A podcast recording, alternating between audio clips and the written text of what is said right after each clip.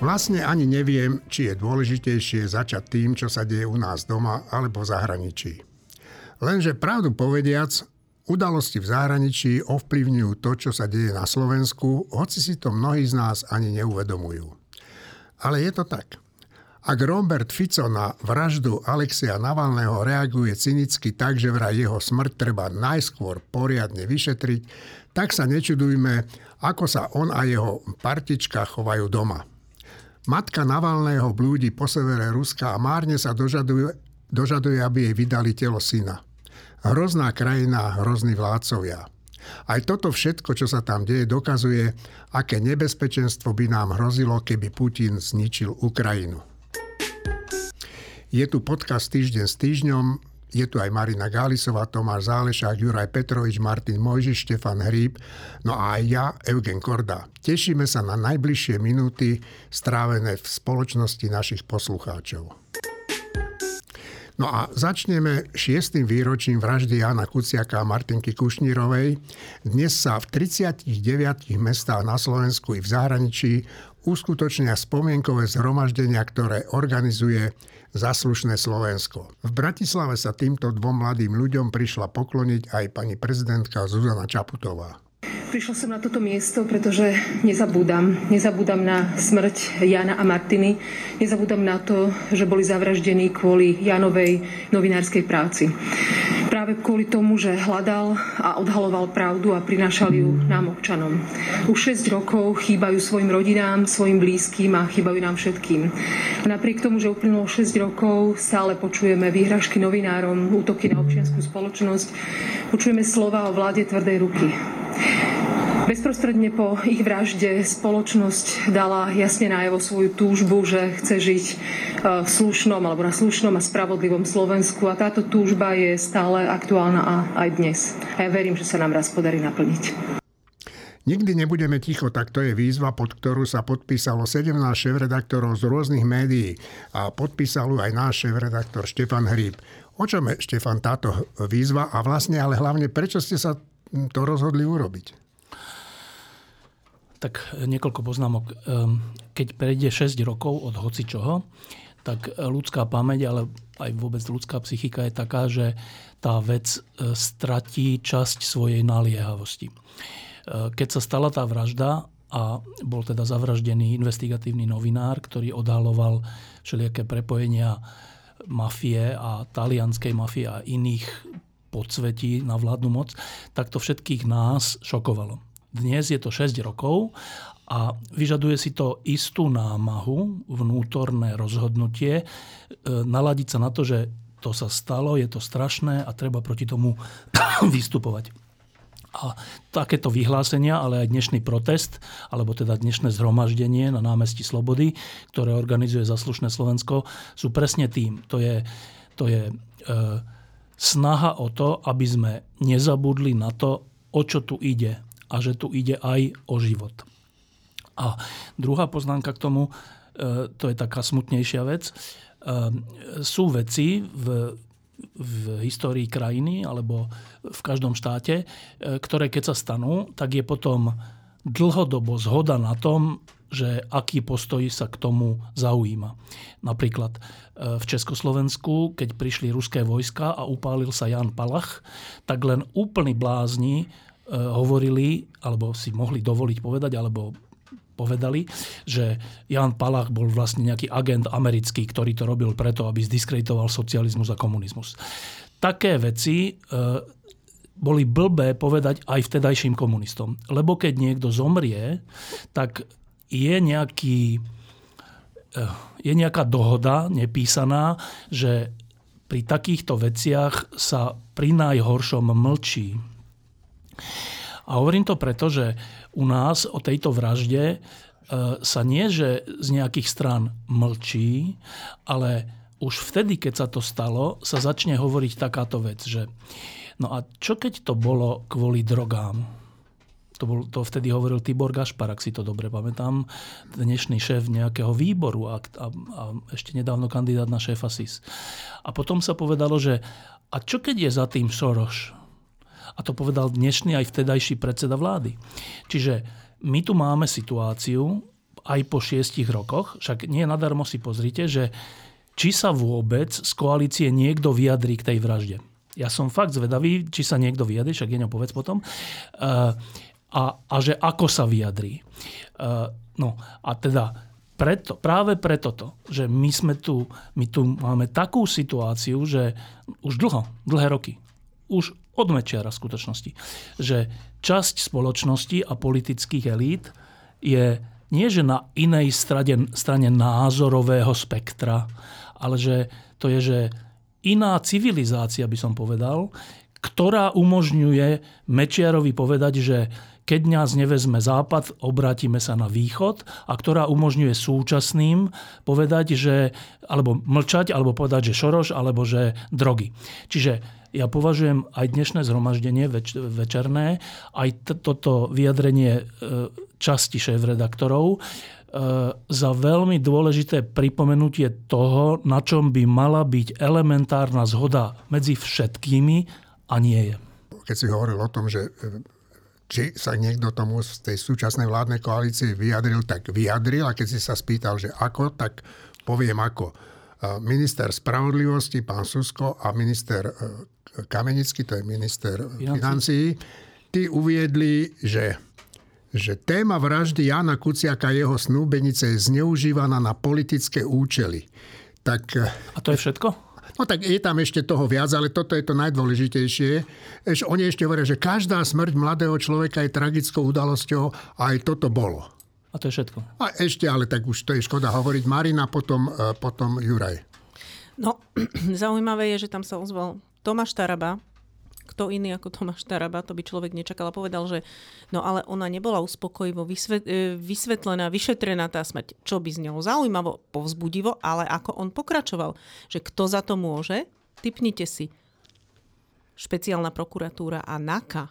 Že to nebolo podľa neho vyšetrené. Čiže ak niekto tu hanebne politizuje a hanebne obracia na ruby celý zmysel toho, tej obete Jána Kuciaka a Martiny Kušnírovej, tak je to Taraba, člen tejto koalície. A ešte prepáč, že takto ale potom dotiahneme, že a čo teda tým chce povedať, že teda keď NAKA a špeciálna prokuratúra, tá zlá, akože tá bývalej koalície, to nevyšetrila, tak to nevyšetrila preto, lebo čo? To už on tak ďaleko nedôjde. A konzistentnosť od nich nečakajme. Ja by som očakával, že to je asi takýto myšlienkový pochod, že oni to nevyšetrili preto, lebo by sa prišlo na to, ako to naozaj bolo. Je to celkom možné, že to myslel tak.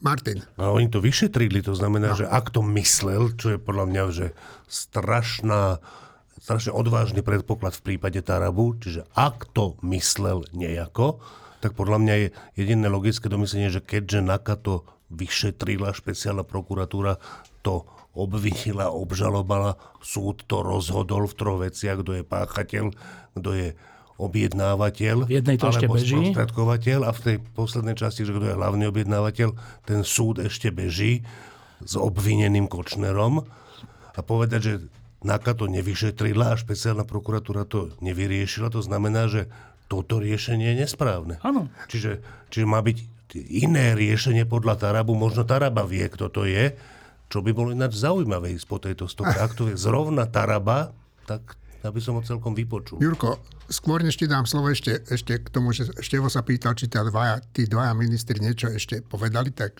som si to teraz pozrel, tak povedali ešte toto, že všetci by sme si mali uctiť ich smrť, ale nerobme z toho veľkú politickú tému. Kamenický a Susko poukázali na to, že právne predpisy na Slovensku sú nastavené tak, aby ochránili všetky osoby vrátane novinárov. Dobre, tak iba poznámka k tomu, že sú nastavené právne predpisy tak, že keď Ján Kuciak žiadal ministerstvo vnútra a políciu o pomoc, lebo sa cítil ohrozený, tak mu tú pomoc odmietli a v zápäti bol zavraždený. A to bolo tak ministerstvo, ktoré riadil pán Kaliňák. No a polícia, ktorú riadil pán Gašpar.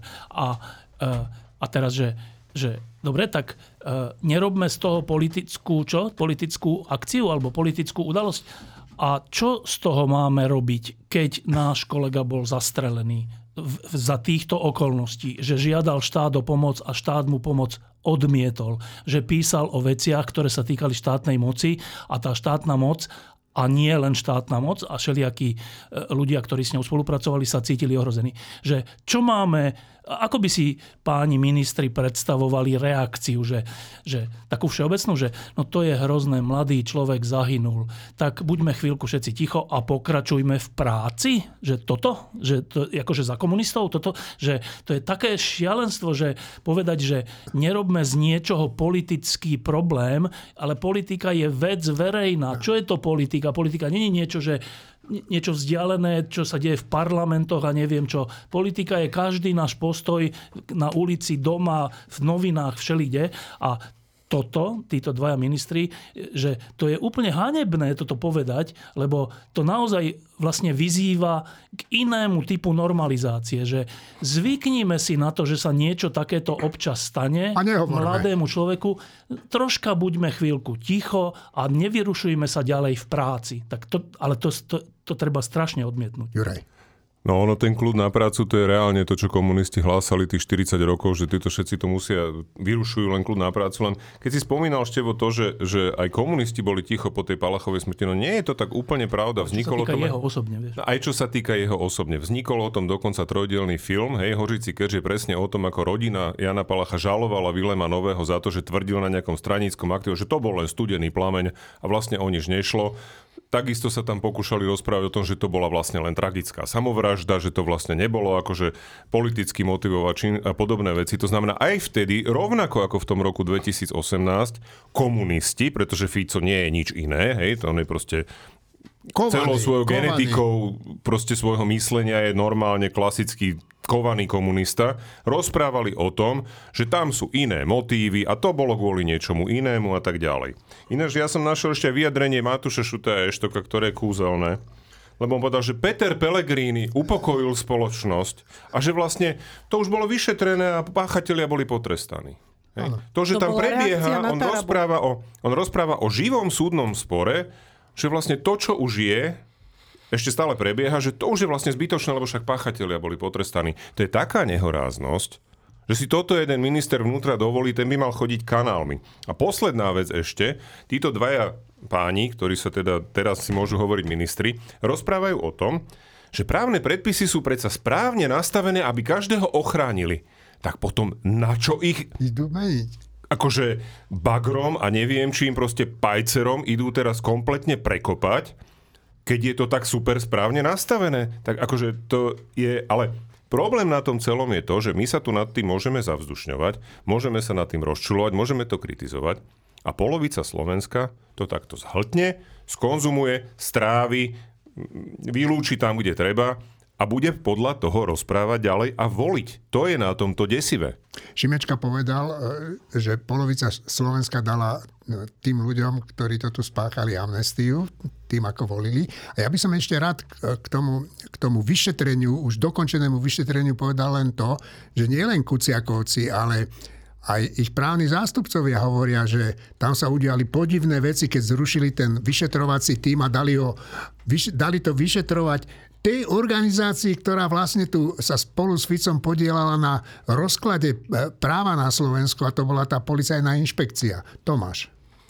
Poprvé, je viacero rovín zodpovednosti. Jedna vec je v kriminálno-právnom zmysle preukázané zavinenie, účasť na vražde, spoluúčasť na vražde. Ale keď hovoríme o politickej rovine zodpovednosti, tak to neznamená, že ja musím byť páchateľom alebo spolupáchateľom vraždy, ale ja môžem niesť politickú zodpovednosť za to, že svojimi rozhodnutiami vytváram spoločenskú atmosféru, morálnu atmosféru aj skrze legislatívu, právne prostredie, v ktorom stúpa pokušenie pre niektorých ľudí siahnuť zločinu a znamená to pre niektorých ľudí dôvod domnievať sa, pre všelijakých Kočnerov a podobných, že vlastne zločin je niečo, jednak súčasť hry a jednak niečo, čo sa mi pravdepodobne prepečie. Tak prečo by som to nepoužil? Toto sú síce dve rôzne roviny zodpovednosti, ale tá zodpovednosť tu je. A je veľmi znepokojivá súvislosť s tým, ako pristupuje k legislatíve súčasná vláda, ktorá ktorá robí veci jednoducho crime-friendly, hovoríme u nás na Salaši, jednoducho. Vytvára a celkom nepokryte cynicky a hulvácky prostredie, v ktorom sa zločin môže vyplatiť. Ja ešte jednu reakciu na to, čo Juraj povedal, aj ty niečo si iba spomenul, že my sa tu môžeme nad tým rozčulovať, ale že veľa ľuďom to nevadí a dokonca to volia a dokonca aj dnes sú vlastne spokojní. A ty si k tomu dodal, že Milan Čimečka napísal taký text, kde som ho čítal, že vlastne ľudia naschvál volili ako keby zlo, alebo že naschvál vedome volili zlo, aby zvíťazilo, lebo aj oni majú v sebe zlo, niečo takéto. Tak ja si myslím, že to tak nie je. Teda minimálne pre časť ľudí to tak nie je a tá časť ľudí je úplne rozhodujúca vždycky pri voľbách, lebo tá potom rozhodne na jednu a na druhú stranu sa prikloní. Ja si nemyslím, že to je tak, že každý, kto volil Smer, Hlas a neviem koho iného, tak to sú ľudia, ktorí chcú vraždy, alebo ktorí chcú, akože, aby na Slovensku bolo zlo dominantné, aby sme sa niečo takéto. Ja si myslím, že veľa ľudí sa rozhoduje podľa toho, akú dostávajú ponuku v zmysle, nakoľko je atraktívna, zaujímavá, či je na nich mierená, či majú pocit, že je o nich prejavený nejaký záujem a tak. A do veľkej miery je to potom zodpovednosť tej druhej strany, tej lepšej strany, že či tých ľudí osloví, získa, zaujme, presvedčí. A to hovorím preto, že takéto diskusie, aké napríklad teraz vedieme o tom, sú strašne dôležité, nie preto, že my si tu povieme, čo si myslíme, ale preto, aby táto časť ľudí, ktorá není jednoznačne za to alebo za ono, len je raz taká a raz taká, niekedy pomílená, niekedy nahnevaná a preto urobí nejaké voličské rozhodnutie, tak aby táto časť ľudí proste dostávala správny obraz o tom, čo sa tu deje. Čo už s tým urobia, je iná vec. Ale ja teda fakt si nemyslím, že je to tak, že na Slovensku tá časť, ktorá je akože demokratická a prozápadná, že to sú tí dobrí ľudia a tí druhí to sú tí z gruntu zlí ľudia. Nemyslím si to a keď by sme to tak brali a robili, tak ich nikdy nezískame na svoju stranu a skúsenosť je, že vo viacerých voľbách sa práve že podarilo časť tých ľudí získať na tú akože demokratickejšiu stranu a preto by som ja vážil slova o tom, že kto tu je všetko zlý. Tomáš? Ja som práve chcel povedať niečo s tým častočne sa kryjúce, ono to môžem znieť ako antitéza k tomu, čo som povedal predtým, ale nie je. Považujem za veľmi nešťastnú a politicky neproduktívnu, zdvorilo povedané, retoriku, ktorá urobí z polovice národa komplicov na vražde. A keď som hovoril o rôznych rovinách zodpovednosti, tak som tým zároveň povedal, že to treba rozlišovať, pretože ako náhle to prestaneme rozlišovať. A my to tu pri tomto stole môžeme rozlišovať, ale na vulgárnej úrovni sa to prestane rozlišovať, tak ženieme vodu na mlyn aj tým, ktorí budú vrieskať o tom, že sa to používa na politické účely, hoci to nie je pravda. A toto mi zaváňa jednoducho kolektívnou samolúbosťou. Ja som ten text nepochopil tak, ja som ho pochopil inak, ale však v poriadku. Ja som chcel tomu povedať možno dve veci. Ja si neosobujem právo kohokoľvek súdiť, to je prvá vec. Druhá vec, bohužiaľ, aj v rámci toho, čo človek vidí na sociálnych sieťach, človek vidí toľko zloby, toľko zlej krvi a toľko nenávisti, že je tu, že bohužiaľ, ja mám reálne pocit, že je tu určitá nemalá skupina ľudí, ktorým nie, že je to jedno, ale ktorí skutočne sú na tej strane zla. Bohužiaľ, hej. A potom ešte jedna vec. Áno, je tu určitá skupina ľudí, ktorá možno v reakcii na človeka, ktorého ja už verejne inak ako Bobkový list nenazvem, proste sa rozhodlo voliť Fica.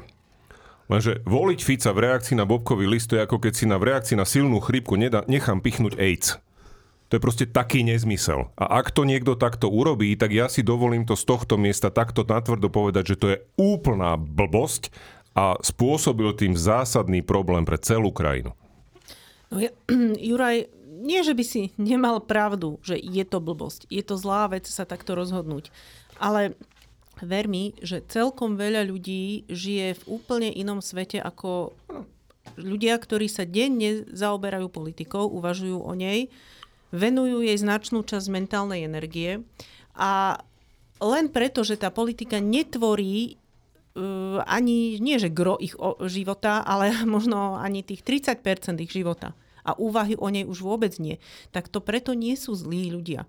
Len je úplne normálne, že treba, aby normálne demokratické strany, kde sú normálni demokratickí ľudia, išli za týmito ľuďmi, normálne šli do regiónov, šli sa s nimi, a nie, že im to vysvetľovať, lebo to už zaváňa nejakým takým, by som povedala, že z vysokého konia postojom, ale šli sa s nimi normálne rozprávať, počúvať ich, v prvom rade ich počúvať a možno zistiť, že aha, tak tu sú trošku iné problémy ako u nás v centre.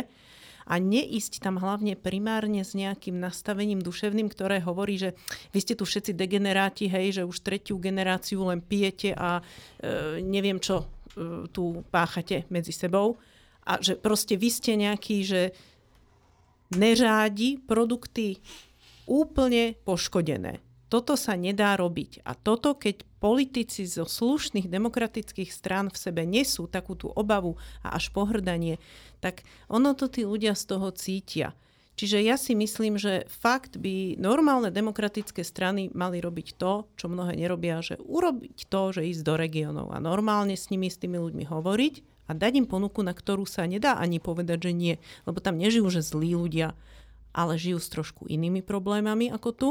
A zároveň hlavne politika netvorí gro ich života. Ja by som sa v prvom rade chcel Marine poďakovať za celý slovenský národ, za jej vetu, že vy tu už tretiu generáciu pijete. To je veľmi pekný tento odhad, že číslo 3 si iba použila. A čo robia tretiu generáciu? Pijú. Iba pijú. Ja si myslím, že je viac tých generácií, ale je pekné takto pekne sa vyjadrovať o slovenskom národe. Druhá vec je, že ja si myslím, že tá otázka vzťahu voličov tejto vládnej koalície k vražde Jana Kuciaka a Martiny Kušnírovej sa v podstate dá redukovať na toto, že vo najhrubšom priblížení ľudia, ktorí na to reagujú, nemusia nahlas niekde vo svojom vnútri, že dobre im tak to by som kľudne nazval zlými ľuďmi. Ľudia, ktorí to nepovedia, tak to by som povedal, že to sú tí ľudia, o ktorých hovoril Štefan. Teraz otázka je, koľko je tam takých. Pričom, aby sa to skomplikovalo, keď zostrelili Prigožinové lietadlo, ja som si povedal, že dobre im tak, dobre mu tak a nemal som pocit, že som sa s tým usvedčil z toho, že zlý človek. Čiže to záleží aj od kontextu. Dobre, to je to, čo som chcel povedať. A posledná vec, ktorú som chcel povedať, je, že v nejakom zmysle, a to je zaujímavá vec, že v podstate nie je zlých ľudí, podľa mňa okrem psychicky vyšinutých ľudí. A to nie sú zlí, to sú psychicky vyšinuté. Ktorí by sa hlásili k zlu. Akože ako vedú Rusi vojnu na Ukrajine, takže oni sa bránia, to je ich reč. Oni sú dobrí, lebo oni sa bránia proti genocíde, ktorá bola na Rusoch páchaná. Všetci zločinci alebo veľká ich časť má niečo ako zbojníckú česť, čo je naozajstná vec, akože že tam sú síce zlo, je spolupráca s políciou. Mimochodom, práve preto im tí kajúcnici tak strašne vadia. Oni naozaj tých kajúcnikov považujú za zradcov a zrada je v nejakom mysle najhoršie zlo. Vražda je taká technická nevyhnutnosť niekedy. Krádež je normálna. Áno. Čiže to je taká vec v človeku a ja si myslím, že chvala Bohu, že je. Že aj zlí ľudia si o sebe vytvárajú predstavu, že sú dobrí.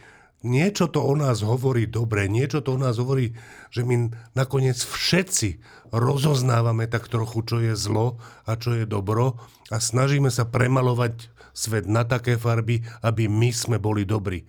Ja to považujem aj u tých zločincov za dobrú vlastnosť. Ja si ale nemyslím, že tí zločinci sa tvária ako, že sú dobrí ľudia kvôli sebe.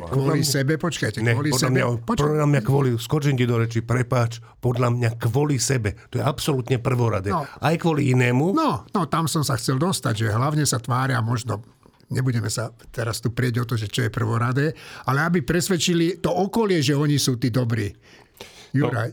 No ja trošku nebudem úplne súhlasiť s tebou, Marina, lebo ja si myslím, že ľudia, ktorí hovoria, že politika im nezaberá toľko priestoru v živote, tak si len neuvedomujú, ako veľmi im politika zaberá priestor v živote. To znamená, oni to môžu hovoriť, nie je to pravda a je možno aj našou úlohou alebo úlohou demokratických politikov toto im vysvetliť, aby konečne nastala aj tá spätná väzba, pretože to, že si to tí ľudia neuvedomujú, je dôsledkom, potom toho dôsledok je, že tu 12 rokov vládne Fico, po nejakej inej vláde sa znovu vráti. Lebo proste tí ľudia si neuvedomujú, že však tých 12 rokov mne sa nijak nezlepšil život a ten človek, ktorý tú krajinu 12 rokov riadil, on za to nie je zodpovedný. V očiach tých ľudí. Proste on sa snažil a on na nás myslí a neviem čo. A on na nás myslí je zaujímavá vec.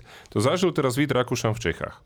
On začal robiť takú turné po hospodách, to je minister vnútra českej vlády za hnutie STAN, ktorý proste v reakcii aj na klesajúce preferencie tej strany proste povedal, že dobre, on ide do regiónov, hej, to, čo sme tu hovorili, a zorganizovali také stretnutia, jedno bolo v krčme, normálne v Karvinej, druhé bolo v takom nejakom klube v Sokolove.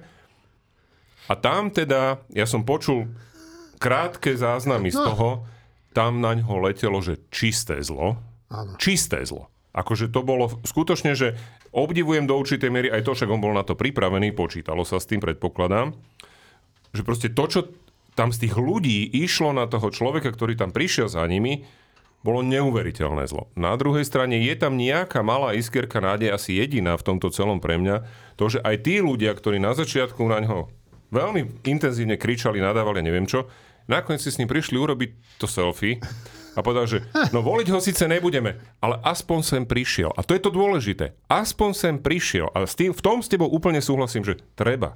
Marina, a potom Štefan to ukončí. Inak ty si so mnou úplne súhlasil od samého začiatku, lebo ty si vlastne povedal presne... Tak som ťa nepochopil, pardon. Nie, podľa mňa, tak som to možno zle vyjadrila. To, že im politika netvorí gro života, znamená, že si to neuvedomujú, že im tvorí. Oni sa tým jednoducho nezaoberajú. Čiže áno, a to, že tam treba ísť a baviť sa s nimi úplne normálne. To je začiatok všetkého. Komunikácia a vzájomné počúvanie sa je vždy začiatok všetkého a táto spoločnosť sa tak polarizuje, že už ani sa nechceme navzájom počúvať. To je strašne blbé. Štefan. Iba to tak zopakujem, že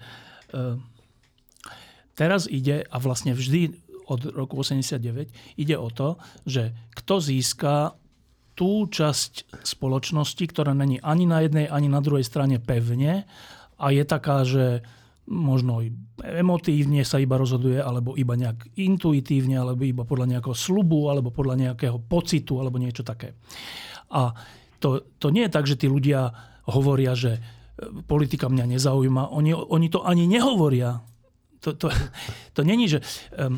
Ja som teraz bol v takých prostrediach, kde boli všelijakí murári a všelijakí takíto ľudia, ktorí sú úplne milí ľudia, ale oni nejakým spôsobom, nie že neriešia, že to je úplne iný život, že oni nie, že nečítajú noviny a správy, oni podľa mňa neviem, či vedia, že boli voľby, alebo že či vedia, že tak určite ani nevedia, že Navaľný bol zavraždený, nevedia, kto to je, ale že pričom to sú normálni ľudia. Dobrý. V zmysle pomôžu ti všetko.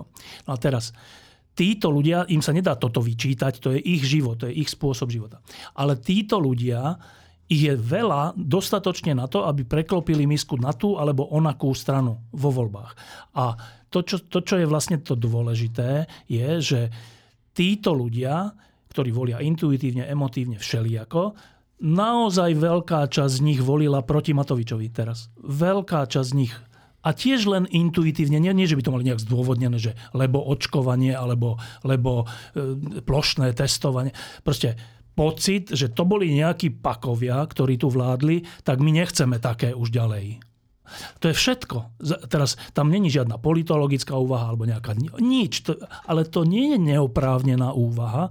A to znamená, že títo ľudia nemali ponuku pred sebou samými. Nemali ju. Proste títo, toto je hrozné, čo tu bolo. Tak dobre.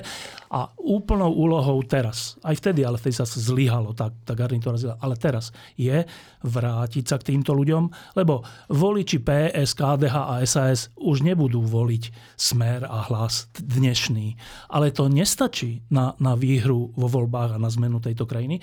A potrebuje sa načrieť do tábora toho druhého, zbytočne sa bude... Je dôležité svojich ľudí... udržať. Presne, utvrdzovať v tom, že sme na správnej strane všetci spolu. To je dôležité. Ale tým sa nevyhrajú voľby. A teda ešte raz opakujem, že keď budeme tých ľudí, ktorí z takých alebo onakých dôvodov volili v minulých voľbách zle podľa nás, keď budeme hovoriť, že a vy ste vlastne blázni a primitívi a zlí ľudia, tak tým robíme pravý opak toho, čo by sme mali robiť, že pokúsiť sa ich pokorne získať späť. Prezidentka podpísala novelu trestného zákona. Poslala ju na preskúmanie Ústavnému súdu a zároveň požiadala o pozastavenie jeho účinnosti. Dnes nevieme povedať, ako sa sudcovia v Košiciach rozhodnú, jedno však vieme určite. Ich rozhodnutie bude jedno z najdôležitejších rozhodnutí v dejinách tejto inštitúcie. No a ja sa pýtam, prečo, Marina? Rozhodnutie Ústavného súdu bude určite jedno z najdôležitejších rozhodnutí, ale ja ešte predtým chcem oceniť pani prezidentku, že urobila ešte to podstatné dôležité rozhodnutie, ktoré možno urobila v očiach niektorých ľudí aj na újmu svojej povesti, ale tak sa robia štátnické rozhodnutia. Že podpísala zákon, podpísala novelu, povedala, že nesúhlasí s ním, vysvetlila, že napriek tomu ju podpisuje a prečo. A teraz je teda na Ústavnom súde, aby rozhodol o tom, či bude platiť tento zákon, tento príšerný, zvrhlý zákon, ktorý robí z tohto štátu, že Slovenskú kriminálnu republiku. Alebo crime-friendly prostredie, ako tuto kolega Zálešák veľmi pekne povedal. No a v tomto okamihu je to na Ústavnom súde, ale ešte vlastne nemôže byť, pretože obštrukcie, ktoré robí koalícia, sú neskutočné. Najskôr to obštruoval Fico, že držal tú novelu u seba niekde v šuflíku, aby zdržiaval čas.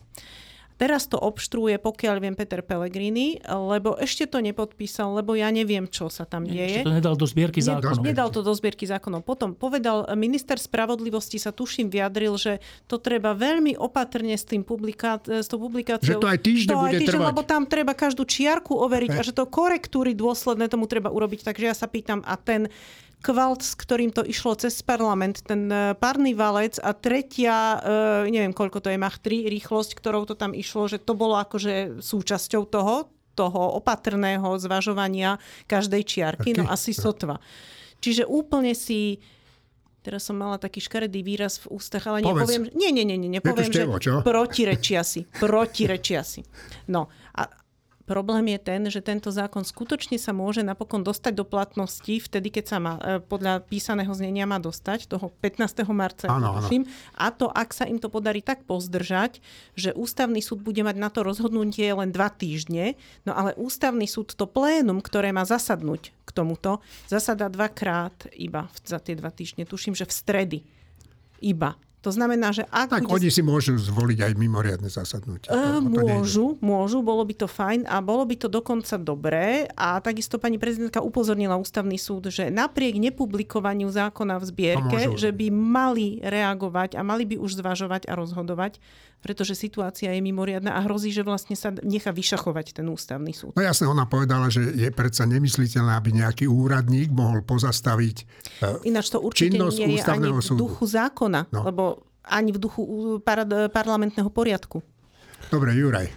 No, treba povedať, že tam sú dve takéto riziká. To prvé je práve to, že ten zákon ešte stále nebol zverejnený v zbierke zákonov. A to už Marina v zásade hovorila. To druhé je, že aj nález Ústavného súdu musí byť zverejnený v zbierke zákonov. To znamená, tam hrozí to riziko, že aj keby Ústavný súd rozhodol, že do týždňa alebo do 2, lehota na zverejnenie nálezu je 21 dní. To znamená, ak by nejaký úradník teoreticky naozaj pozdržal to zverejnenie v zbierke zákonov toho rozhodnutia ústavného súdu.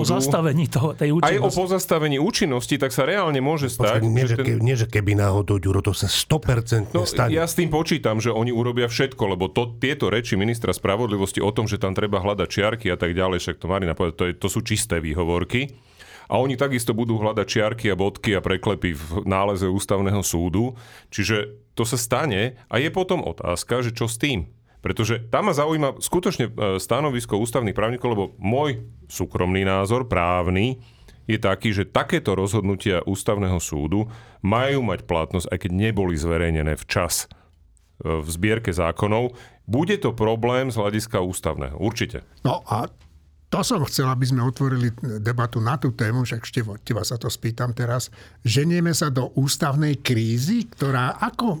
Však to nemusí skončiť dobre. My sme v ústavnej kríze permanentne, ale to, čo sa tu teraz deje, tak treba to povedať, že zrozumiteľne. Že keďže opozícia obštruuje v parlamente, čo je normálna súčasť politickej práce, tak oni hovoria, súčasná koalícia zase hovorí, že tak my tiež môžeme obštruovať, lebo je to súčasť politickej práce, aj prezidentka taktizovala, keďže to podpísala, hoci nesúhlasila, aby sa to stihlo, tak my tiež taktizujeme v zmysle týchto lehôd. Dobre? Čiže takto to je. Dobre? A teraz, tá dôležitá vec. Či sa to dostane na ústavný súd 2 týždne pred, týždeň pred, to není až také dôležité. Ústavný súd musí byť orgán, ktorý vie rozlišiť váhu nejakých svojich rozhodnutí a váhu nejakej situácie. Teda inými slovami, ak na to budú mať iba týždeň a nie 2, no tak budú zasadať alebo budú to študovať alebo riešiť to každý deň a večer a noc, lebo na to je ústavný súd a teda ich práca bude mimoriadna, nie riadna. Čiže v tomto by som nevidel problém. Problém je ten, že ak oni tou tzv. Obštrukciou urobia to, že ústavný súd rozhodne, že to je tak vážna vec, ktorá by sa tu stala účinnosťou tohto trestného zákona a poriadku, že my pozastavujeme účinnosť, lebo by sa stali rôzne škody a preto to pozastavujeme, robíme to iba občas, ale toto je tá vec, tak keby toto ústavný súd urobil a oni toto rozhodnutie aj tak nezverejnili zbierke zákonov, čiže by to, čo ústavný súd zistil za dôležité zastaviť, oni by to vlastne znemožnili, tak podľa mňa je to protiústavná činnosť z nejakého iného zákona, nie z tohto zákona. A tu je dôležité, že ja si pamätám, keď ešte žil Ernest Valko, tak keď boli takéto problémy alebo takéto situácie, tak ono je to vždy tak, že keď nejaká strana robí, nie že obštrukcie, ale že napríklad chce vyradiť ústavný súd z jeho činnosti na dobu, ktorú potrebujú, tak to je taký zásah do ústavnosti v krajine, že vždy, moja skúsenosť bola, že Ernest Valko a podobní ľudia vždy vedeli nájsť, nie že by si to vymysleli, vedeli nájsť ústavný dôvod, ako sa s tým vysporiadať. Aby sa toto porušenie ústavnosti nestalo, aby vôbec nenastalo. Ja som zaregistroval, že prezidentka povedala vtedy, keď to podpísala a dala na ústavný súd, lebo dostala presne tieto otázky a prezidentka povedala, to ste tu už niekto spomínali, že aj keby oni urobili takúto vec, že týmito, že nedajú to v zbierke zákonov na čas, ani to rozhodnutie ústavného súdu nedajú v zbierke na čas, tak prezidentka povedala, že z jej ústavných právnikov, to znamená nie, čo sú zamestnanci prezidentskej kancelárie, ale ľudia, ktorých prizýva na hodnotenie nejakých ústavných vecí, že z ich pohľadu sa to dá vyriešiť. Že ústavný súd má tú kompetenciu a právomoc zamedziť takémuto vyšachovaniu samého seba z posudzovania ústavnosti. Čiže ja si myslím, že teraz je dôležité, to není vojna slov, že jedni povedia toto a druhí povedia toto. To tak nie je. My tu máme normálne, že ústavné orgány, prezident, predseda vlády, parlament, ústavný súd, ktoré majú svoje kompetencie. A ak je to tak, ja si myslím, že to tak je, že ústavne existuje riešenie na to, aby ústavný súd obránil sám seba, lebo ak by to tak nebolo, tak je zbytočný orgán ústavný súd. Čiže ja si myslím, že pri všetkých týchto to sú hrozné veci, že ako na prvý pohľad, že potrebujeme to rýchlo a zrazu to potrebujeme pomaly. Tak to je tak evidentný pokus o obídenie ústavného súdu, že ústavný súd nie veľmi ťažko toto zistí, však on to už dávno vie z tých vyjadrení a zo všetkého, však nie nadarmo dal aj také vyhlásenie, že nech nezasahujú do jeho kompetencií alebo do jeho povesti a tak. Tak ja si myslím, že treba teraz normálne sformulovať ústavne čisté riešenie, ktoré ústavný súd a prezidentka, ako tá, ktorá tam podáva tú sťažnosť, sformulujú, asi každý sám, asi nie v spolupráci, to sa asi nesmie, že akým spôsobom sa s týmto a treba to povedať normálne, že vopred, že takto to je, takáto je ústavná cesta, keď nám chcete zamedziť tomu, aby sme ochránili ústavnosť na Slovensku, tak my vám hovoríme, že týmito krokmi vám to znemožníme. Podľa mňa, ale na to treba, to je veľká otázka, na to treba veľmi dobrých ústavných právnikov. Keď Ernest Valko bol zavraždený a Ivan Trimaj je už starý pán, tak zase my neoplývame stovkami kvalitných ústavných právnikov. Ja keď si prečítam Rada Procházku, tak si myslím, že to není ústavný právnik, ktorý aj v tejto veci hovorí také veci, ktoré v skutočnosti nahrávajú druhej strane, len to zakrýva. Dobre, tak ale stále si myslím, že existujú ústavní právnici na Slovensku, vrátane ústavných sudcov, ktorí vedia, že 2 a 2 je 4. No, ja si teda ani nechcem predstaviť, čo sa tu bude diať, ak ten ústavný súd vydá také rozhodnutie, v ktorom vlastne nejakým spôsobom povie, že nech sa deje, čo sa deje, tento zákon platiť nebude, že je zatiaľ pozastavený. No bude sa diať, však sme to zažili, no. Bude sa diať to, čo sa udialo pánovi Číčovi, veselému HZDS-ákovi, ktorý sa stal ale predsedom ústavného súdu. Urobilo ten ústavný súd nejaké rozhodnutie proti Mečiarovi a stal sa, citujem, chorým prvkom na scéne ten ústavný súd. Čiže nastane potom to je jasné, čo nastane. Nastane to, že ústavné orgány budú na seba útočiť a hovoriť o tom druhom, že porušil ústavnosť a je chorým prvkom na scéne. To sa stane. To je jasné, ale čo sa stane potom? Tak čo tu bude platiť vlastne? Áno, podľa mňa to je presne tá otázka. A to je tá otázka, to je ten dôvod, prečo to rozhodnutie bude naozaj veľmi dôležité, lebo keby neexistovala táto možnosť, ktorú teraz Štefan opísal, tak ústavný súd môže urobiť také rozhodnutie alebo onaké. Keď nebude vyhovovať Ficovi, tak to nepublikujú v zbierke zákonov. Keby nebola táto predpríprava urobená, alebo ak nebude, tak to jednoducho bude nejakú chvíľu platiť ten zákon, ktorý chceli, ktorý chcú, aby platil, vybavené. Táto možnosť, a ústavný súd dokonca by, keby sa chcel chovať alibisticky, tak to by mohol povedať, že to je vlastne aj tak jedno, jak my rozhodneme, lebo aj tak by sa stalo toto a toto. A áno. Táto vec toho robí možnosť, že naozaj vznikne, no to presne, čo Štefan opisoval, že sa ústavný súd ubráni a svoje rozhodnutie presadí. A ja si myslím, že to, čo sa stane potom, ty sa pýtal, či tu hrozí občianska vojna. No to ja nie celkom, ale... Nie? Som zle počul tú otázku. Niečo podobné, ale občianska vojna je to, že sa budeme zabíjať. Ja si myslím, že v normálnej krajine by po takomto niečom vznikla občianska vojna. Tuto vznikne občianska vojna tak, že my budeme takto držať hore ruky a oni budú mať vyzbrojenú armádu s ministrom vnútra, políciu s ministrom... obrany? Opačne, armádu s obranou, blablabla. To je jedno. A proste, lebo ja si myslím to takto, že otázka je, že ako si vysvetľujeme vetu Roberta Fica, že on urobí všetko preto, aby ten zákon platil. Ani nie vetu, všetko. Dobre, ale konkrétne túto vetu ja si vysvetľujem takto, že keď by mal Robert Fico povedať čokoľvek na tejto úrovni, nemali by sme si až tak pripomínať Jána Kuciaka a Martinu Kušnírovú, veci treba uvedomiť, že títo dvaja ľudia zastrelili Mariana Kočnera. Keď on toto povie, ja nebudem vôbec prekvapený. Keď povie akúkoľvek podobnú vetu v otázke ústavných práv, áno. Tak takisto nebudem prekvapený. To znamená, že ak to ten ústavný súd urobí tak, ako vravel Štefan, čo by bola veľká vec, veľké rozhodnutie a veľké proste zastanie si svojej úlohy toho ústavného súdu, čo niekedy obyčajné splnenie psích povinností je obrovská vec. Keby sa toto stalo, ja som si prakticky istý, že Fico povie, že ministerstvo spravodlivosti, ministerstvo vnútra, postarajte sa o to, aby ľudia, ktorí podľa tohto majú byť amnestovaní, boli amnestovaní, aby ich prepustili z väznic a tak ďalej. Toto by sa dialo. No. A čo by sme my mohli robiť? V normálnej krajine ja si viem predstaviť, že by tam stáli ľudia s puškami a ak by oni vychádzali z väzenia, tak oni mi povedali, že choďte späť do toho väzenia. Tu sa to nestane. Tuto my sa vzdáme. Juraj?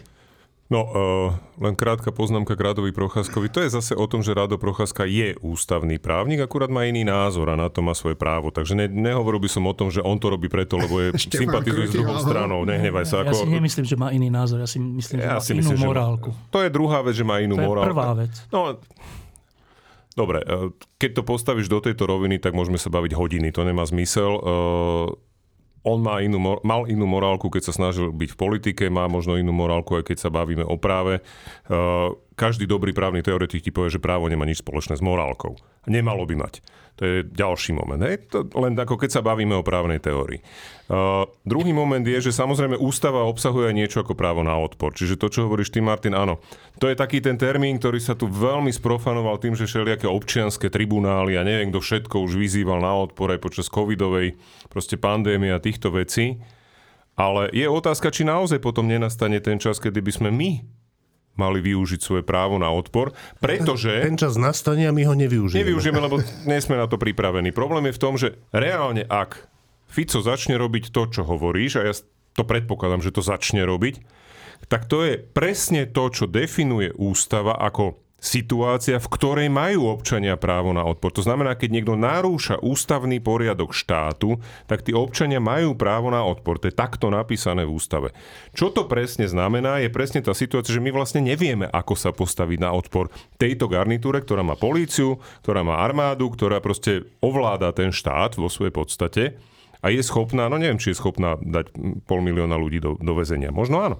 Marinka a potom Štefan zrejme bude chcieť na Procházku reagovať. Nie? Dobre. Marina. Dodám k tomu, že existuje niečo ako prirodzené právo alebo prirodzený zákon a tam už neplatí to, čo si Juraj povedal, že to ti povie každý právnik, že právo nemá s morálkou nič spoločné, lebo prirodzené právo, prirodzený zákon, to je niečo, čo vychádza z rozumu, z ľudskej prirodzenosti, z túžby po spravodlivosti. Dokonca to má aj nejaké mystickejšie, dokonca v Svetom písme sa spomína, že je akože daný Bohom. Áno. Ale hlavne je to súčasť našej normálnej prirodzenosti. Dokonca si myslím, že je to evolučná záležitosť, pretože spoločenstva dodržiavajúce prirodzený zákon boli vždy dlhodobo úspešnejšie. A tým pádom naozaj si myslím, že môže nastať situácia, že skutočne to pozitívne právo vyjadrené v zákonoch bude v príkrom spore s tým prirodzeným. Už nastáva.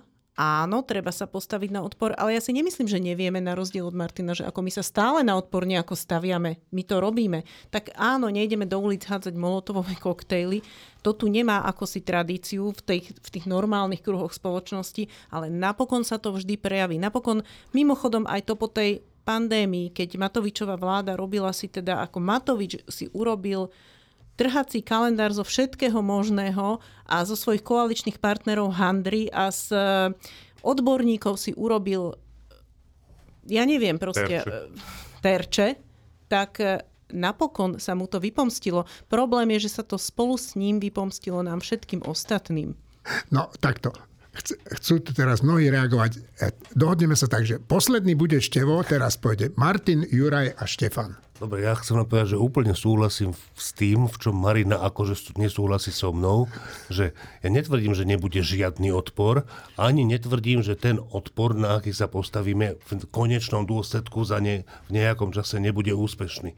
Ja len hovorím, že dostaneme sa podľa mňa do situácie, ktorá bude, že o jednu iskričku od vypuknutia občianskej vojny. A tu tá občianska vojna nevypukne, lebo aj keby iskrička bola, není tak sa zistí, že není pušný prach.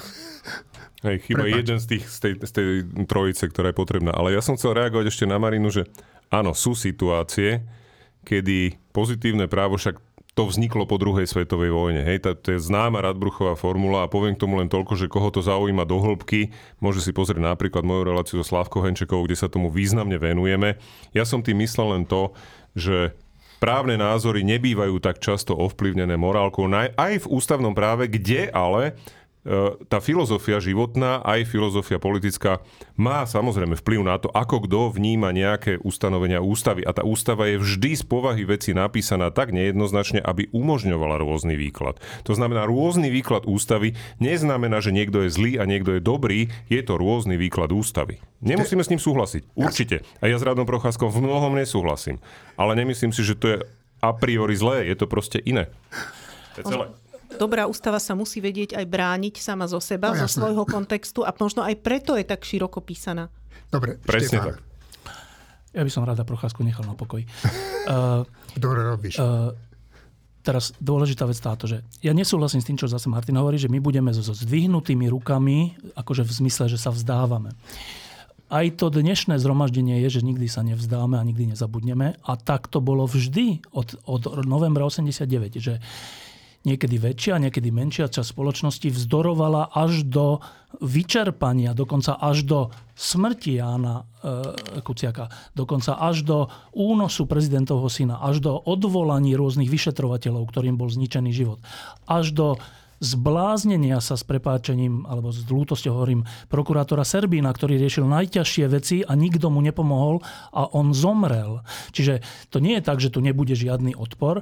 A ja by som, akože, teraz si na chvíľku predstavujem reakciu poslucháčov, ktorí hovoria, že čo vy tu voláte po ozbrojených zrážkach, že sa tu máme zabíjať. Nie, ja si to vôbec nemyslím, že by sme mali byť iniciátormi občianskej vojny. Ja si myslím, že to bude tak, ako je to vždy, že aký krok sa stane, tak ten vyvolá nejakú reakciu.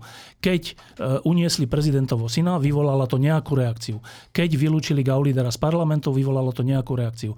Tie reakcie majú byť primerané tomu, čo sa stane a ich súčet spôsobí zmenu nálady v spoločnosti, keď to bude dobre robené a v konečnom dôsledku prehru tých, ktorí robia ohrozenia ústavy a ústavnosti na Slovensku. Čiže ja si nemyslím, že my tu teraz sme v situácii, že ideme sa tu zabíjať a bolo by to správne. Ja si myslím, že sme v situácii, ako vždy, že keď niekto niečo preženie, uniesie niekoho, zabije niekoho, znemožní ústavný súd, aby konal, tak treba vždy byť pripravený na tieto kroky a treba vymyslieť a zrealizovať primeranú reakciu, čo sa vždy doteraz stalo. To nie je tak, že sa to nestalo.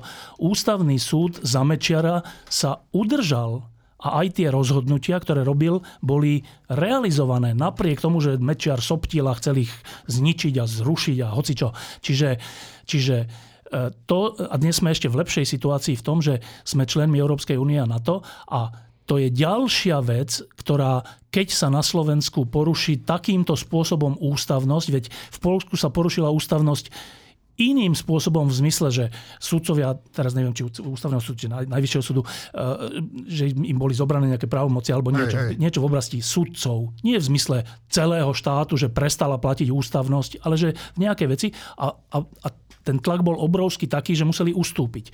Čiže my tu máme na rozdiel od mečerizmu ešte takúto páku. Čiže ja si myslím, že rozumným spôsobom odporu sa vždy dosiahne správny účinok aj v situácii, keď tu Mečiar ničil Slovensko a keď tu títo budú ničiť ústavnosť. Že netreba na to vyzývať na strieľanie sa. Počkaj, ja to musím uviesť na prvú mieru, že čo je vyzývanie na strieľanie sa. Ja považujem občiansku vojnu za jedno z najhorších ziel, aké môže človeka postihnúť. Čiže ani v živote by ma ani len nenapadlo vyzývať k občianskej vojne v zmysle, že chcieť ju. Iná vec je, že ak chceš mier, pripravuj sa na vojnu. To znamená, že ak druhá strana vidí, že z tohto nehrozí absolútne nejaké nebezpečenstvo v tomto smere, tak si dovolí oveľa viac, ako keby to nebezpečenstvo musela zvažovať. Čiže to je celá časť. Ja si myslím, že nemá byť ozbrojené povstanie proti tomu, že to ešte nie je taká situácia, ale tá istota, že nebude, lebo my vlastne nespomenieme, že jak vyzerá pištol, alebo puška, alebo niečo také. Naposledy sme to videli vo filme, tak pôjdeme do kina sa pre tie zbrania, alebo čo. Proste, že to tu absolútne nehrozí, mi pripadá, že je trošku mínus tej krajiny. Ešte raz, hrozba toho, vôbec možnosť toho, ktorú musí druhá strana zvažovať, je do istej miery užitočná. Samozrejme nie až dovtedy, aby to naozaj vypuklo. Ja len hovorím, že ja niekedy, keď takto sa rozprávame, tak sa snažím počúvať ušami poslucháčov, nie svojimi. A vtedy preto potom hovorím, že ako by to asi toto počuli, čo práve počuli oni, nie ja. A myslím si, že tam mohli počuť to, na čo som upozornil. OK, s tým ja súhlasím. A je to v poriadku, že si to povedal, čo si povedal? Slovenská vláda prijala opatrenie, ktoré sa týka nasledujúcej témy. Tá nasledujúca téma je Ukrajina a Navalný. No a slovenská vláda sa rozhodla, že teda už dosť bolo podporovať ubytovanie Ukrajincov na nás, že ide tu podporu tých 10 eur denne znížiť na 5 eur. No tak ďalšia hanba na svete, ale dobre. Poďme k Navalnému. To je fakt nehorázne, čo sa deje. Tak oni zabijú nejakého človeka a potom ešte odmietnú jeho matke vydať jeho telo. Marina, ty si mama. To sú strašne ťažké veci. Hej. To nikto sa nechce ocitnúť v pozícii, že jeho blízky, nedaj Bože jeho dieťa, tak to dopadne. Ale ja by som sa na to pozrela z takého spoločenského pohľadu, že čo tá smrť Alexeja Navaľného znamená. Lebo ja, keď som sa o tom dozvedela, ako sa to uviedlo na svetových serveroch, tak minútu potom som sa o tom dozvedela a bolo to také, že preboha. Prvá moja otázka znela, že je toto na niečo dobré, lebo smrť taká vec, že to je definitívna vec a človek sa vždy opýta, že stálo to za to? No niekomu áno. Očividne Putinovi áno. Tak to je jedna stránka mince, že ten Alexej Navalný bol pre Putina, pre jeho režim evidentne stále hrozba. Napriek tomu, že sedel vo väzení, pokúsili sa ho už raz otráviť. Prakticky sa im to podarilo, že to bol úplný zázrak, že nemeckí lekári ho zachránili, že prežil. Ale napriek tomu, že Putin takéhoto človeka, obratého o svojich spolupracovníkov, o stranické štruktúry, o skoro všetku možnosť komunikácie so svetom, tak takéhoto človeka držal 300 dní na samotke v nejakej sibírskej base, v rôznych basách, poslednej dobu bol na Sibíri, kam vždy posielali disidentov Rusi, veľmi radi, už za cára. Tak ešte takéhoto človeka sa rozhodol dať zabiť. Ja si totiž myslím, že on sa rozhodol ho dať zabiť, či už pomaly tými podmienkami vo väzení, alebo tak už urobili nejaký rýchly proces s ním, čo je celkom možné a možno presne preto to jeho telo nechcú vydať jeho rodine, lebo vidieť, čo s ním urobili. No ale že či tá smrť mala nejaký význam pre Rusko? Lebo Alexej Navalný ten svoj návrat do Ruska podnikol nie preto, že on sa túžil vrátiť len, akože by nevydržal bez svojej domoviny. On chcel niečo pre Rusko tým urobiť a odkázať. Pravdepodobne mal v úmysle, že jeho návrat prospeje Rusku a demokratizácii Ruska nejakým zmenám k lepšiemu v Rusku. Inak by sa zrejme nebol vrátil.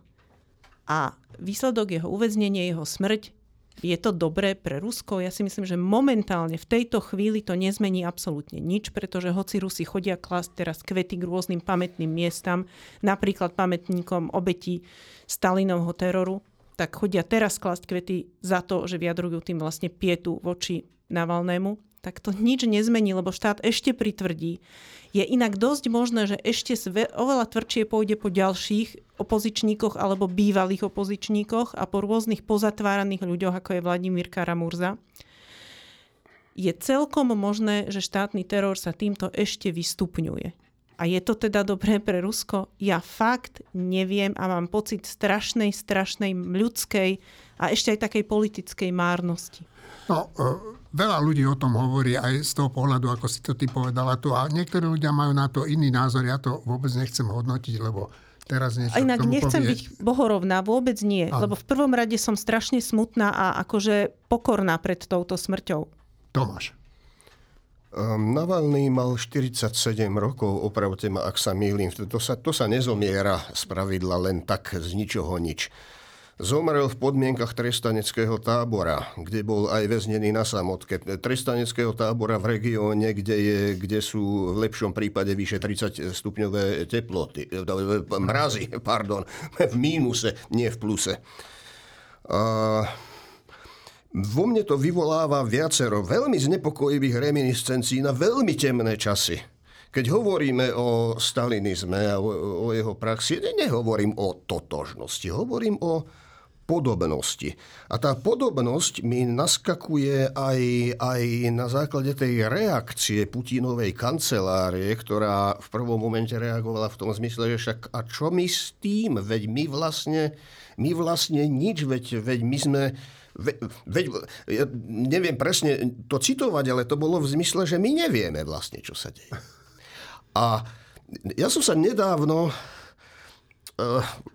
smutne pobavil, som natrafil na výrok jedného činovníka v stranickom aparáte bolševickej strany, teda komunistickej strany Sovietskeho zväzu, ktorý prežil obdobie ježovštiny a potom neskôr ešte vydal akési svedectvo o tom, ako vnímal vtedy, keď prebiehali ten veľký teror a zinscenované procesy a to tie masové akcie, tak sa to aj nazývalo oficiálne, zatýkania. A vtedy bola taká tá obľúbená formulka, že keby sa toto len dozvedel súdruh Stalin, tak by to určite nedopustil. A tento dotyčný povedal, že my sme mali Stalina za Boha a preto sme neverili, že o tom vie. Takže dámy a páni, keď chcete byť Bohom, v Rusku napríklad, musíte dokázať, že neviete nič o tom, čo sa vám deje priamo pod hubou. Štefan alebo Juraj sa hlásil predtým a potom ty, Števo. Tomáš to už nakúsol, ono sa toto dialo aj v Československu. Mne presne táto neochota vydať telo pripomenula to, čo robili komunisti naozaj v 50. rokoch rodinám tých obetí politických procesov v Československu, lebo žiadna z tých rodín nedostala vydané telo svojich blízkych po poprave. Vždy to proste, o tom je ten cintorín v Ďabliciach. Dokonca jedno telo spálili a potom si sypali ten popol, keď sa išmykalo na ceste. To boli odsúdení v procesu s Rudolfom Slánskym, neboli jedno, ale všetkých 11 v podstate. Oni viezli ten popol presne do tých Ďablic, kde boli tie masové hroby. My sme tam boli s manželkou na tom cintoríne. Odporúčam každému to navštíviť, je to skutočne, je to teraz aj veľmi dôstojné miesto, ale núti to človeka k zamysleniu, lebo sú tam aj hroby tých detských obetí toho režimu. A toto mi veľmi silno pripomenulo tieto praktiky. Čiže áno, to Rusko sa vrátilo presne k tej svojej tradícii. Či to má nejaký zmysel? Ja som bol tiež na pochybách a to skutočne mám v úcte tú obeť, ktorú ten Alexej Navaľný priniesol v snahe nejakým spôsobom kvázi pomôcť tej krajine. Ale vidíme už nejaké reakcie. Spojené štáty schválili ďalší balík sankcií, prakticky veľa európskych krajín, vrátane Európskej únie si predvoláva tých ruských veľvyslancov, to sa hovorí tak, že no to je taká formalita. Okrem nás. No, okrem nás a rôzni takí pomilenci ako Matteo Salvini tam rozpráva tiež nejaké hlúposti úplne o tomto, ale je to nejakým spôsobom vec, ktorá v situácii, kedy aj v rámci pomoci Ukrajine a v rámci vývoja vlastne na Ukrajine, čo sa týka ruskej agresie voči Ukrajine, táto smrť môže mať významný dopad na to, že ako sa bude vyvíjať tá podpora Ukrajiny na západe. Posledná vec, k tomu, čo si hovoril ty, Tomáš, že Putin sa tváril, že nevedel a nevie a tak ďalej. No teraz som našiel správu, že povýšil šéfa federálnych väzníc, ktorý to mal na starosti. To toľko nevedel, hej? Čiže to sa inak ako odmena za túto smrť nedá vidieť. Štefan. Tak najprv iba samotný ten fakt, že predstavme si, že len to počúvajme, že najväčší opozičný kritik v Rusku bol najprv otrávený, potom keď to nevyšlo, tak on sa vrátil domov a bol odsúdený na dlhé roky a bol väznený v trestaneckej kolónii za polárnym kruhom. No tak len tieto slová, že tam netreba veľa ďalej hovoriť, že čo je to za režim, ktorý sa takto správa? Že prečo bol v trestaneckej kolónii za polárnym kruhom, na samotke, v mínus 30 stupňoch sa mohol prechádzať 11 krokov tam a 11 naspäť. Že to čo je? To je, že novodobé mučiarne, ktoré sa tvária akože zákon? No tak už len toto hovorí všetko o Rusku, Putinovi a celom tomto. Teraz, že on zomrie v tej trestaneckej kolónii a Rusi povedia oficiálne zatiaľ, že to bol syndrom náhleho úmrtia. Akože, že 40, ako niekedy deti, veľmi malé deti majú syndrom náhleho úmrtia, ale to sú že kojenci. Ale že 47-ročný človek, dobre, že to je takto, že syndromom náhleho úmrtia zomrela Anna Politkovská, Boris Nemcov, Milada Horáková, ľudia, ktorí chceli tu újsť cez hranice za komunizmu a z nejakých dôvodov syndromom náhleho úmrtia zahynuli, že to sú že vraždy, ktoré sa nazvú, že syndrom náhleho úmrtia, akože nevieme, čo sa stalo. A potom ešte do toho ešte tak nešikovne to ešte robia, že potom povedia, že ale 14 dní nevydáme to telo a teraz každého napadne, že počkajte, a čo tých 14 dní budete robiť? A oni povedia, že chemické analýzy. Že aké chemické analýzy? Čoho chemické analýzy? Že či bol otrávený? To asi nie. Že? Tak potom asi, že každého napadne, že asi teda bol otrávený a za 14 dní oni ten jed buď dajú nejako z tela preč, alebo on vyprchá. Že akože čo iné si máme myslieť? No ale to je úplne jedno celé, že celý ten kontext, že čo sa stalo Prigožinovi? Že keď ruská Kreml hovorí, že ale čo vy nás tu obviňujete, však to treba vyšetriť. No a vyšetrili. No, dobre, a že vyšetriť, čo tým myslíte, prosím vás, že vyšetriť, že teda ako ste vyšetrili smrť Borisa Nemcova? Že ako bola vyšetrená? Že kto to teda urobil?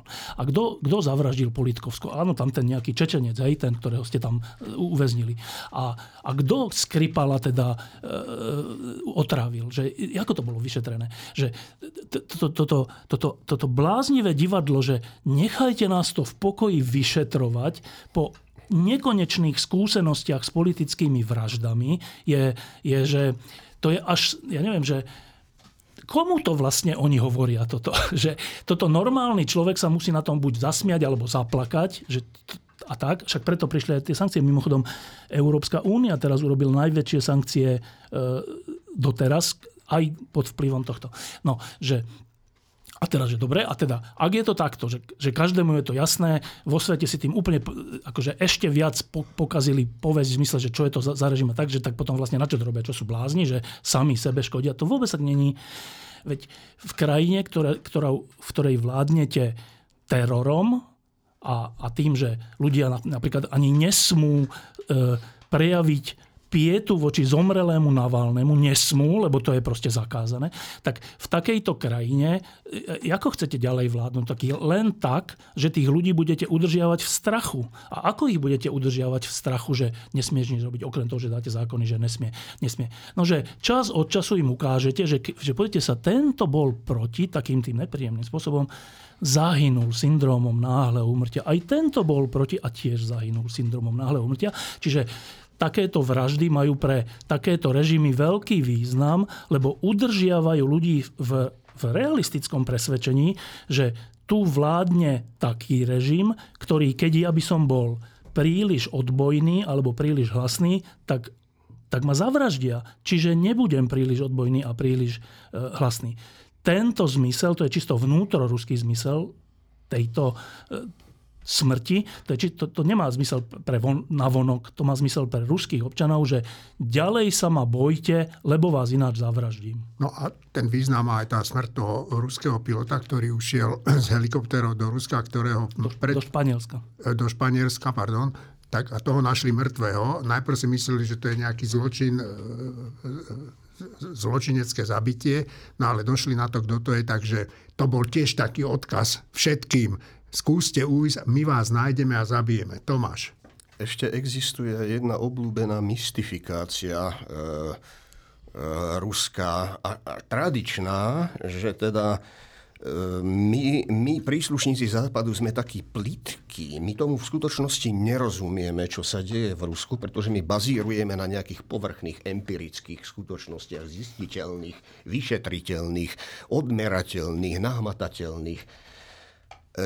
Je asi príznačné, že ruština si zvykla od istej doby rozlišovať medzi...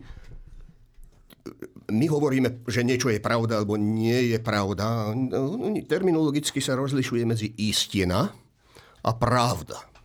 Istina, to sú také tie povrchné empirické veci. Ako zistím, že niekto sa chová ako sprostý tyran, že niekto spáchal zločin, alebo že je tam taká a taká miera alkoholizmu, alebo že sa tam a tam vyskytuje taká miera chorôb.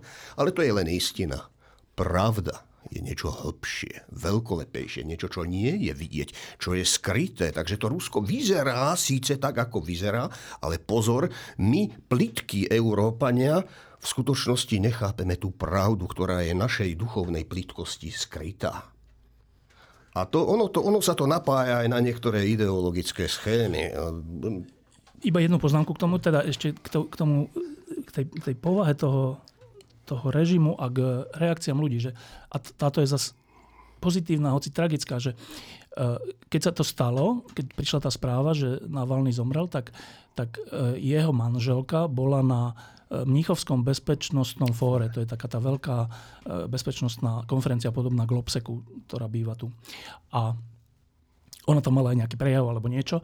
A to je úplne mrazivé, že dozvedela sa túto správu, že teda jej manžel zomrel v trestaneckej kolónii. Vie ona presne, že to nebola náhodná smrť. A ona sa nezrúti ani neodíde z bezpečnostného fóra, ani nezačne, hystericky kričať alebo neviem čo. Ale ona povie, že no tak toto urobili, dobre, tak v tom prípade svet, demokratický svet by mal robiť to a to a ja, jeho manželka, budem pokračovať v nejakom zápase o povahu Ruska. Tak teraz si to predstavte na chvíľu, že niekto vám najbližšieho človeka zabije. Nejaký režim. A vy vlastne, to je iným slovom, že vy to zrejme teda ste očakávali, vy vlastne žijete v tom, že to je jasné, že u nás sa zabíjajú lídri, napríklad môjho manžela môžu zabiť, keď sa vráti do Ruska, že vy to vlastne, nie je to pre vás blesk z jasného neba, že to čo sa stalo, je to vlastne očakávaná vec a dokonca je to taká vec, ktorá vás nevyradí z činnosti, naopak, že poviete si, že no tak idem ďalej, ale teraz zomrel váš brat, syn, manžel, otec, že nie, že zomrel, že bol zavraždený. Že toto je tiež neuveriteľná vec, že tá časť Ruska, ktorá tomuto vzdoruje, už len to, že tí ľudia, ktorí idú na to námestie dať ten kvet, vediac, že je to zakázané. A že ich odvedú do basy. Tak idú tam, že to je vediac, že tam majú tie gulagy a všetko, že a táto pani manželka pozostala, povie, že ja v tom idem pokračovať, že to je zase nejakým spôsobom mrazivo krásna správa o časti Ruska. Dve veci chcem povedať. Jedna je tá, že je úplne správne, že s pobúrením reagujeme na to, že Rusi nevydajú, to telo dokonca nedovolia matke ani, aby ho len uvidela v tej márnici. Je správne sa byť pobúrený, ale v skutočnosti to je absolútne nemožné, aby to prebiehalo inak. Ak ten Navaľný má omrzliny na sebe, alebo stopy po bití, alebo gúľku prostred čela, alebo čokoľvek, čo je hneď vidieť, alebo čo by bolo zistiteľné pri pitve, tak ho nemôžu vydať. Dobre, tak potom je vec, že tak keď mu nič nie je, tak vtedy ho môžu vydať. Ale to je úplne nezmysel. Samodržavie nemôže sa obhajovať tým, že vydám vám to telo, však pozrite sa, je úplne v poriadku. To by vyzeralo tak, že samodržavie niekedy vydá a niekedy nevydá. Nie, samodržavie to nesmie vydať nikdy. To znamená, že tam sa nemohlo stať nič iné. A druhá vec, ktorú chcem povedať, je, to sa vrátim k tomu na začiatku úplne, čo Marina vravila, že aký to malo zmysel. No ja si myslím, že sú také pozície v šachu, že mat tretím ťahom. A to znamená, že ten, kto začína, keď začne správne, tak nech ten druhý hrá akokoľvek dobre, tak ten začal mať ďalší ťah správny a v treťom ťahu dá mat. A to, čo urobil Navaľný, potom, čo, to je taká zvláštna partia, že Čierny začínal, tak potom, čo ho Čierny otrávil a zahral najlepší možný ťah, že sa ho previezli do Nemecka, kde ho zachránili, tak potom mal možnosť sa vrátiť alebo nevrátiť. A keď sa vrátil, tak pravdepodobnosť prehry, pravdepodobnosť dostane mat v málom počte krokov ťahov bola vysokánska. To nie je tak, že Navaľný sa prepočítal, vrátil sa do Ruska, myslel si, že sa nič nestane a nakoniec on sa stane šéfom Ruska, ale prepočítal sa. Ja myslím, že sa neprepočítal, že presne s týmto rátal. Na každý ťah Čierneho reagoval, jak len vedel, až kým neprišiel mat. Ale bez toho, že by sa vrátil, tak by neostal Alexejom Navaľným. On sa musel vrátiť, ak chcel, aby príbeh Alexeja Navaľného nebol potiaľ, kým ho neotrávili a potom sa už na to vykašľal. Musel byť príbehom toho, ktorý sa vrátil, lebo sa vrátiť musel. A práve preto, že sú takéto príklady, sú teraz ľudia, ktorí tam donesú tú kvetinu, lebo musia. Aby ostali saboj semou, musia tam tú kvetinu doniesť. Počkať, a to sa dá? Áno, dá. Navalný to dokázal. No, čo k tomu povedať? Poďme na najnovšie číslo Štefan Marína. No, v novom čísle týždňa, ktoré vychádza teraz v piatok, tlačené vydanie, tak neviem, začneme asi druhou polovicou. Tak Marina. Mhm. Takže v druhej polovici máme úplne odzadu closer o krásnom umeleckom skle v Pardubiciach. To napísal a nafotil kolega Jaslovský. Vedu máme o nylone.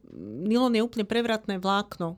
To si už dnes neuvedomujeme, však nylonky sa nosia bežne a silonky a podobne, ale že čo nylon jeho objav spôsobil, tak to nám popísal Juraj Petrovič. Ďalej tam máme fenomén o komunistickom prevrate. Píšu Tomáš Zálešák a druhý článok napísal kolega Martin Horička. Jeden politológ, jeden historik. Myslím si, že to bude nesmierne zaujímavé, pretože tie echá toho komunistického prevratu cítiť žiaľ do dnes. No a to sa už pomaly dostávame k tej prvej polovici. Dobre, prvej polovici ústredná téma a obálková téma je. My vychádzame v piatok a myslím v sobotu je druhé výročie začatia agresie Ruska na Ukrajine. Teda už 2 roky trvá, ináč to si dosť málo uvedomujeme, že tá vojna trvá už 2 roky. 2 roky to je také, že také tie krátke vojny, alebo krátke sú, že mesiac, alebo tak, ale 2 roky to už sa blíži, že druhá svetová vojna bola koľko? 5 rokov? 6 rokov? Že toto už je že strašne dlhá vojna v zmysle, že času, že takej tej vojenskej akcie.